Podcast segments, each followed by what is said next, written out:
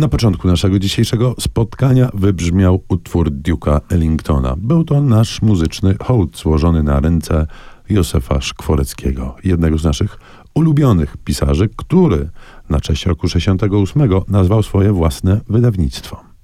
My o Szkwareckim mówiliśmy wielokrotnie i mówić będziemy wielokrotnie, jak tylko okazja się taka nadarzy, a właśnie się nadarzyła, bo pod koniec ubiegłego roku ukazała się jego nowa po polsku, bo oczywiście tak w ogóle to niezbyt nowa, powieść pod tytułem Cud.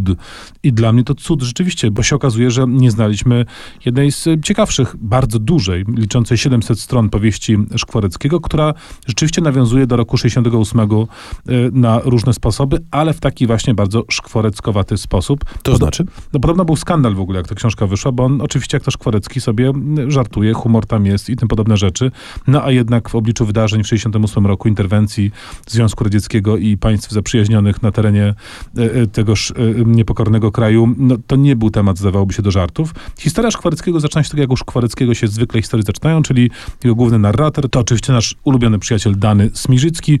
Przyjeżdża jako młody nauczyciel do szkoły wyłącznie żeńskiej. Są tam przepiękne Ulala. uczennice, no ale on ze względu na pewną przypadłość jakby to powiedzieć, nie może w pełni korzystać z, no, jakby z możliwości, która ta sytuacja przed nim otwiera i już widzimy, że to prawdziwy Szkworecki i jego mm, lekko świntuszący klimat, ale potem jest bardzo poważnie, bo takim centrum tego, e, tej powieści, która nosi pod tytuł Kryminał Polityczny jest, jest zabójstwo. Zabójstwo księdza zamęczonego przez bezpiekę e, czechosłowacką, który to ksiądz był uwikłany w sprawę rzekomego bądź nierzekomego cudu, a to wszystko jednocześnie łączy się z drugim planem czasowym, kiedy nasz bohater już jest znacznie starszy, czyli właśnie wydarzeniami 68 roku, przede wszystkim w Pradze. Świetna powieść, wielowątkowa, pełna tego, co, za co Szkwareckiego kochamy, ale zarazem rzeczywiście pokazująca ten, no może nie koszmar, bo koszmar przy Szkwareckim to źle brzmi, ale tą okropność epoki, nawet jeśli chichramy się co chwilę, no to jednak nie przysłania to dramatyzmu y, wydarzeń. Świetna powieść w świetnym przekładzie Andrzeja Jagodzińskiego. Z Czechosłowacji przenieśmy się do Polski, bo i Polska w 68 roku była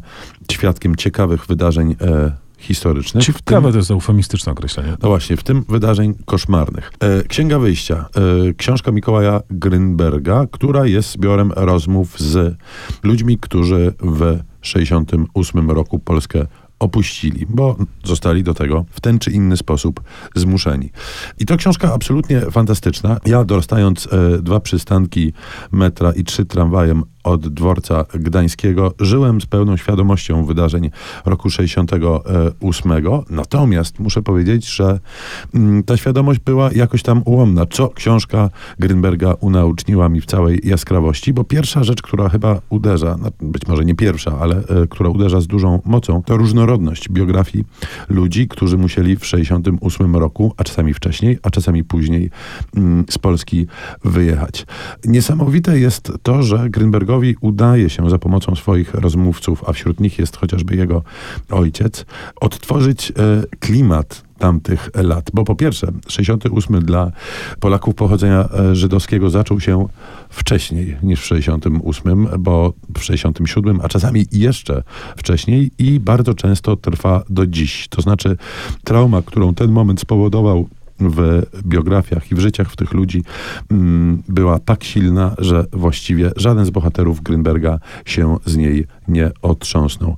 No, przypomnijmy, że kilka tygodni temu mówiliśmy o podobnej książce, która, która tę traumę doskonale opisuje, czyli książce Dom z dwiema wieżami Macieja Zaręby Bielawskiego, opisującą jego osobiste, e, absolutnie traumatyczne doświadczenie. Tu jak gdyby przypisem do obu tych książek e, jest posłowie, tudzież ostatni rozdział Mikołaja Grünberga, który nosi tytuł Polowanie na piątą kolumnę, który opowiada historię z drugiej strony barykady, to znaczy on opowiada o tym, co się wtedy w aparacie partyjnym działo, skąd się wzięli ci koszmarni moczarowcy i jak ta antysemicka nagonka 68 roku się rodziła i w czyich głowach. Do książek opisujących rok 68 na całym świecie wrócimy za chwileczkę. Teraz Bułat Okudżawa w wersji Tadeusza Rosa.